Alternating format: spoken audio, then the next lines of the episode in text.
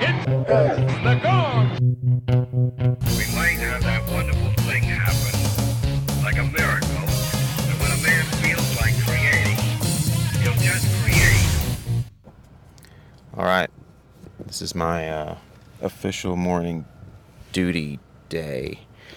D U T Y. At school, where I gotta go to the drop off zone and await all the children that are dropped off by their families and cars. I actually enjoy it. It's something about being outside at uh, this time of the early morning the sun rising and little kids coming out of their cars and saying, I love you, mommy, bye. Things like that. Just cute. On a Sunday morning sidewalk, I'm doing things and I'm doing stuff. And here's a couple of fat people uh, standing next to a pole. A lot of fucking homeless people around here. I mean, this the neighborhood the school's in is a fucking shithole. Um, it's just you know, pit bulls behind fences, dilapidated houses, and homeless people with vacant stares on their face, just all around the perimeter of the school. And uh, that's the fucking world that we are living in. Cause on a Sunday morning sidewalk, uh, we're doing things and doing stuff. Oh shit. Uh, on a Sunday morning sidewalk was where I took a fucking dump. Booty, booty, boop, boop, boo. On a Sunday morning sidewalk. All right, I'm here. Go fuck yourself. Um, one of the things I've been uh, really surprised about is how technology addiction or the ubiquity of constant tech use seems to cut across class lines. And I saw, you know, my nephews growing up, and they have an, a big house, and their parents have plenty of money. Didn't surprise me the degree to which they were just constantly locked into technology. And I always wondered um, the effect that would have on their uh, individual psychologies and uh, their development and whatnot. And I thought, well, rural kids, kids growing up on a farm or whatever, are not going to be doing that shit. They're going to still be running around playing at the creek side and and that sort of thing. And that may that might be true. I don't interact with uh, a ton of people, country folk. But the kids at my school, I mean, we're talking about low social or socioeconomic status. Some of these um, kids live in homeless shelters and uh, hotels and really poor conditions, but still, the it's amazing. The vast majority of them have iPads or phones. Maybe the phones, you know, aren't hooked up to uh, cellular service, but they're somehow they have them and they're constantly on them or want to be on them at all times. And uh, so it's just interesting to me that that seems to cut across class lines. And uh, we have some seriously tech addicted kids at our school. It's just uh, frightening. I mean, we literally have kids that will refuse to get off the technology when uh, they're allowed to be on school technology and you know to have any sort of free time or play a game or something. They, they don't want to get off. I've had kids steal um, ipads. We've had kids you know run out of class and go into a, a vacant classroom and get on their technology. Uh, it's just it's pretty it's pretty strange. And and the age is I find mind boggling. we're talking kinder, first grade. They're you know they're already on these devices, and and their worlds are fixated on them, and and you can tell that parents are using these things as pacifiers because they're really the perfect pacifier. I mean, you just give the kid the phone or the iPad, and then that kid and their little sister or little brother will just not trouble you for hours on end because they'll be mesmerized by this thing. And uh, you don't really have to do much parenting then in that moment.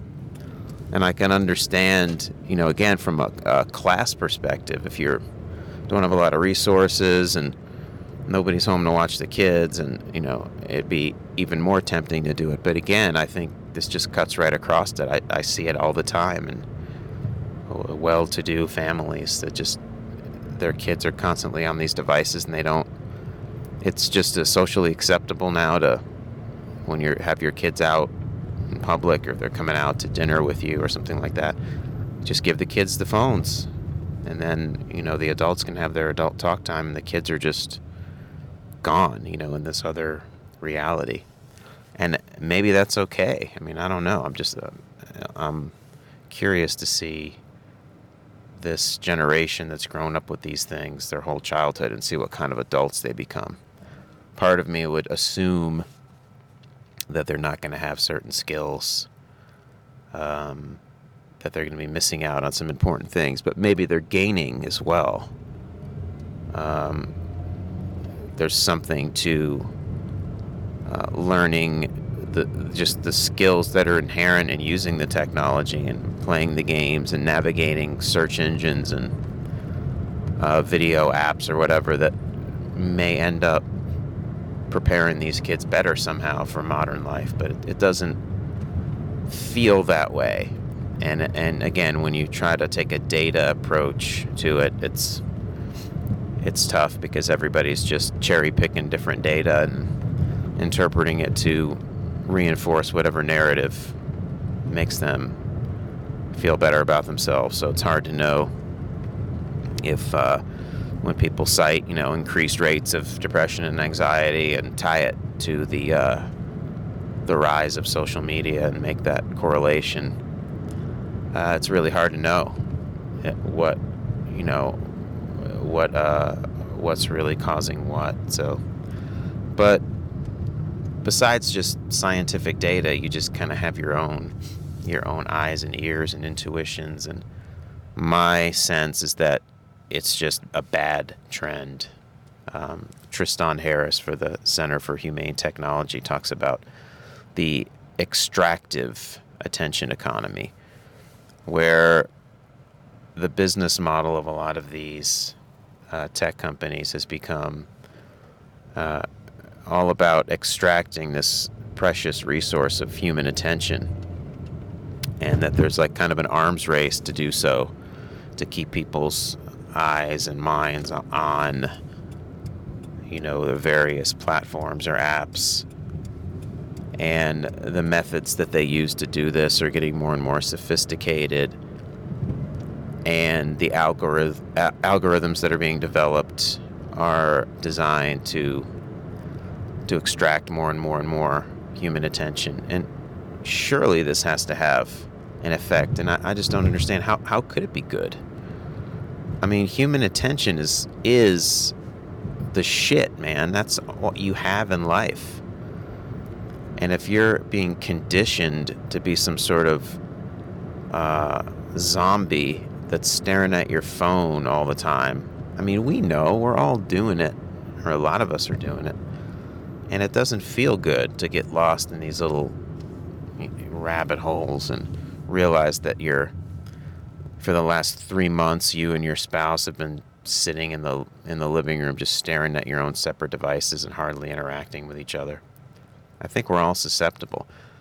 And not only does this cut across class lines, it cuts across generation. I, I used to think that uh, it was a kid thing, like, you know, kids these days and their phones.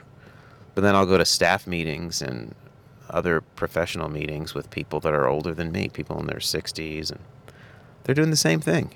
there'll be someone up there presenting and, and they're all on their phones texting and just fucking around or I don't know what the hell they're doing. And uh, it's just weird. I just don't think it's good.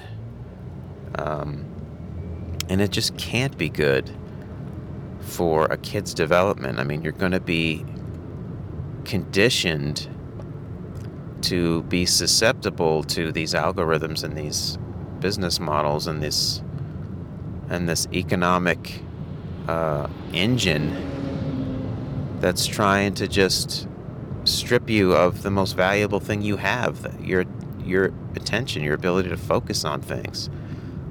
I mean that's how we learn and, and develop expertise and uh, explore the world and that's where creativity comes from and as the profits go up and up and up for these companies I just I just can't see this being a net good for society. So I'm not really sure what to do about it. I mean, I struggle with it myself and I'm I try to I mean, I can't help in my work with kids to uh, not impose, I hope, but I mean, I'm infusing what I do with my own value system. I kind of have to. And I try to encourage them to be aware, just to be aware of their relationship to these devices and kind of question what's happening. Because I think if they do that, they'll figure it out themselves at some point. That, you know, is this making me happier? Or you have some, some experience where you're not tethered to these things, like that vacation where you went to the beach or something with your family and it wasn't all about being on your devices and you feel how marvelous the experience is to be free of that. I think even kids can figure that out. Fortunately, at the elementary level, we don't allow the kids to have their phones and stuff in school. I worked in a high school for one year and it was just a shit show. They clearly had just given up. I had heard that there was a policy before I had gotten there that kids were not allowed to have their phones out during class or in the hallways. They could just have them as a sort of an emergency thing in their backpack or pocket. But by the time I got there, they had just given up, and, and the bell would ring, and and these flocks of high school students would hit the hallways, and every single one of them would be staring at their phones. They'd have earbuds in. Um, you couldn't even get their attention. And I even did a, a guest lecture at a class and the teacher just went to the back of the room since you know she was basically taking a little break since I was running the show, and she was just on her phone the whole time. And 75% of the students were just under their desks texting or doing whatever the hell they're doing on their devices while I was giving the talk. And since you know I was a guest there, and I, if it was my own class, I would have went off on these kids, but it was just a head shaker. I just couldn't believe what I was experiencing. I was like, what the hell is this? And then when I went into my, my own graduate program, my, my classmates would do the same thing to the professors. They would just sit there and I had a buddy of mine watching baseball games on his phone surreptitiously behind one of his books. And here we are, we're professional. We're trying to learn the professional skill of being a counselor paying money to take these classes. And uh, he's not paying a goddamn bit of attention. Dumb fuck. Anyway, I'm uh I'm at work. That's all I have to say. Bye bye. Last week, I did a cover of a Gillian Welch song, Everything is Free, and I put it on the end of the podcast. Um, I also recorded uh, the song Josephine by Chris Cornell that same day or the next day. I was fooling around with my recording equipment and realizing that it had been so long since I used it that I sort of forgot the try, you know, the tried and true paths of how to get a decent sound. And I, I prefer to record just live acoustic things, and maybe I'll add a little second guitar or a harmony or I'll add some things, but I just have my own quirks about recording. I, I hate click tracks. I just I don't know what it is. I, I have this uh, stubborn insistence that everything has got to be about the vibe and the live performance. And um, I just, it's just me. I guess it's just an aesthetic that I go for. I, I continue to feel that way. Um, a couple bands I've been listening to recently, uh, Shovels and Rope is kind of a an Americana uh, duo, husband and wife duo. And what they tend to do is they'll put out an album and then they go and they tour that album and do all these, uh, you know, promotional things at live performances at radio stations and so forth. And often I will hear those live performances and they're playing the songs from the album, but the, the album's been released and they've been playing the songs out live for a while. And they and the songs have changed. They've sort of honed them and they often come up with different arrangement things, the ways of playing them live that are so superior to the actual recording, which was, you know, who knows when the recording was done, but it's probably you know well before, um, a long time before they're doing these performances, and I start to fall in love with the more evolved live performances, and then the album versions seem so sterile and uh, similar with, uh, I talked last week, I think, about Better Oblivion Community Center, which is Conor Oberst and Phoebe Bridgers and some others. And it was the same thing. I, I was starting to listen then to uh, some Phoebe Bridgers solo stuff and her, an album that she recorded. And I had already heard a host of live versions of the songs, acoustic versions, and stripped down versions at uh, various radio studios and stuff. And and then I would go back and hear the album version and think, wow, I mean, it's it's so much better to to hear the a super well recorded uh, live version of a song when everything's clicking and uh, everyone's dialed in. To me, is the best, even if it's not that well recorded, as I've said in the past. I've I've I have recordings of of uh, Glen Hansard, who's an Irish uh, singer songwriter guy that I love, and I have live recordings of him just sitting under a tree, you know, playing into a single microphone. And but the vibe is so on that it's uh, superior to you know the studio version, which probably cost a ton of money to do. And and I don't know. That's just me. Um, Chris Cornell. I don't know. Was there was some anniversary? It was the anniversary of his death, or something came up recently, and I saw on social media a few things that reminded me of him. And I love his song Josephine. That was off his last uh, acoustic album. Uh, it wasn't an acoustic album only, but uh, his album called Higher Truth. And I decided to learn the song. And uh, again, I just laid down a, a totally live version of the tune. And, you know, it's for me, it's warts and all. You know what I mean? I don't have, uh, it's not like uh, I'm hitting it perfectly because I'm just, uh, as with this podcast, I'm just trying to uh, build up my skills around this. But obviously, I like it enough that I'm going to tag it on to the end of this podcast. Or, you know, if it came out and I was embarrassed about it, I wouldn't share it at all. But so I'm going to throw that out here. I believe it's a a love song he wrote to his wife maybe before they got married, and uh, it was had been around for a long time, and he put it on his last record. I dig it. So here's uh, my version of Josephine, and I'll check in with you all, or you two, or you one, or myself uh, next time. Bye.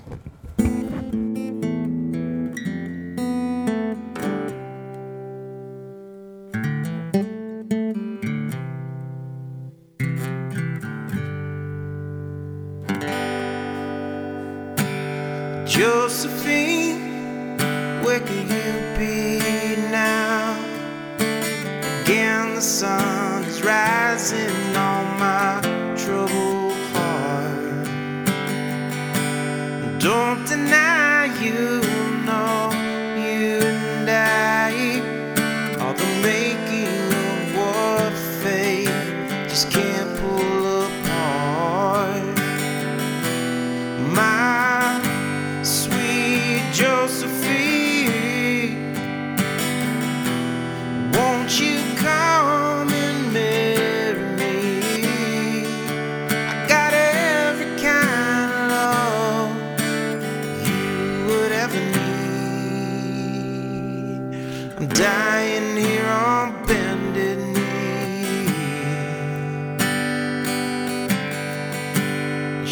It's rain, cold and gray. Run down the page as I write your name. Just the weight of your silence now.